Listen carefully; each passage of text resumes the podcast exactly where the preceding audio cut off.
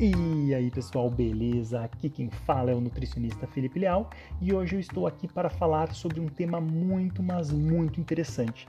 Esse tema é o emagrecimento. E por que falar sobre emagrecimento? Grande parte da população brasileira está acima do peso, tem sobrepeso e obesidade. E grande parte das pessoas que buscam atendimento nutricional, eles sofrem de dificuldade em perder peso. E, primeiramente, o que tem que ficar bem claro na cabeça das pessoas? Quando eu estiver falando em emagrecimento, eu estou falando em redução de gordura corporal. Como pode ser feita essa avaliação para verificação de gordura corporal? Através de diversos métodos, como bioimpedância, DEXA e adipômetro. Mas, Felipe, como eu consigo fazer com que meu peso reduza e eu tenha emagrecimento real, baixando meus depósitos de gordura corporal?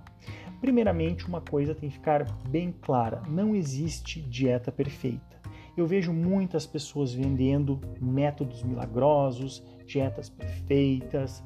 Por exemplo, ah, a melhor dieta para garantir emagrecimento é jejum intermitente a melhor dieta para emagrecimento é a dieta da proteína, dieta Atkins, dieta cetogênica, dieta paleolítica. Existem inúmeras dietas que são vendidas como o melhor método de emagrecimento. Mas o que tem que ficar claro na cabeça de vocês é que eu só irei ter emagrecimento se eu tiver, consequentemente, déficit energético. E o que seria o déficit energético? O déficit energético nada mais é do que quando a gente analisa dentro do nosso próprio paciente o gasto energético total que ele tem para fazer as atividades diárias, mais o gasto de atividade física, a gente determina quanto o corpo gasta por dia desse indivíduo. A partir daí, tudo que ficar abaixo desse gasto energético total do indivíduo é déficit energético. E tudo que ficar acima desse gasto energético total do indivíduo é superávit energético. Então, se um paciente ele acorda, escova os dentes, dirige para o trabalho, trabalha, sai do trabalho, pedala, faz yoga, vai dormir, ao final do dia ele tiver um gasto para todas essas atividades de 2 mil calorias e ele consumir 3 mil calorias, ele está em superávit energético. Agora, se ele consumir dessas 2 mil que ele precisa, 1.500, ele está em déficit energético. Ah, Felipe, então é super simples. É só eu calcular o quanto meu corpo precisa e consumir a menos do que o corpo precisa. Sim, exatamente. É isso aí. Mas qual é a maior dificuldade das pessoas hoje? Manter uma constância. O que eu percebo bastante no meu consultório é um caso bem simples assim.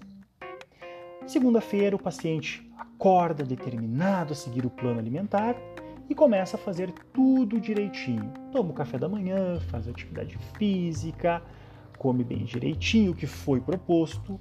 Terça-feira repete, quarta-feira repete, quinta-feira ele repete e todos esses dias ele consegue ter déficit energético, consumindo abaixo das calorias que o corpo dele precisa. Só que sexta-feira ele faz tudo certo até duas, três da tarde. Seis da tarde ele já sai para um bar, toma uma cervejinha, encomenda um hambúrguer, uma pizza, toma uma cerveja. Sábado ele acorda de manhã, já não toma o café da manhã dele, vai ao almoço, come bastante quantidade, o horário de sono já é interrompido, chega durante a noite, ele come mais alguma bobagem, e nesses dias, sexta, sábado domingo, esse paciente ele acaba tendo o quê? Superávit energético. Digamos que sexta-feira ele comeu 3.800 calorias, sábado ele comeu 3.800 calorias, e no domingo ele deu uma reduzidinha e comeu um pouquinho menos, comeu umas 3.200 calorias. O que, que vai acontecer?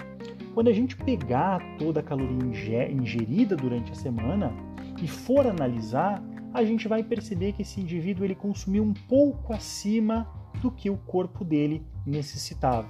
E consequentemente, vai passar uma semana e ele vai ter o mesmo peso ou um pouquinho mais de peso. Geralmente, esse paciente ele chega no consultório e relata assim: Nossa, eu estou fazendo tudo direitinho, eu estou restringindo um monte, eu estou fazendo atividade física, mas eu não consigo ter emagrecimento. O que, que pode estar tá acontecendo?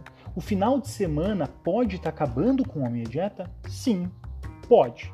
Se você tiver total descompensação nos finais de semana, consequentemente, você não vai ter um bom emagrecimento. Por isso, é importante manter uma constância semanal, garantindo todos os dias déficit energético. Só dessa forma o indivíduo ele vai ter emagrecimento saudável. Não adianta inventar moda, fazer tirar glúten, parar de comer depois das seis da tarde. Se, na verdade, o que determina se você vai ou não vai emagrecer é o déficit energético.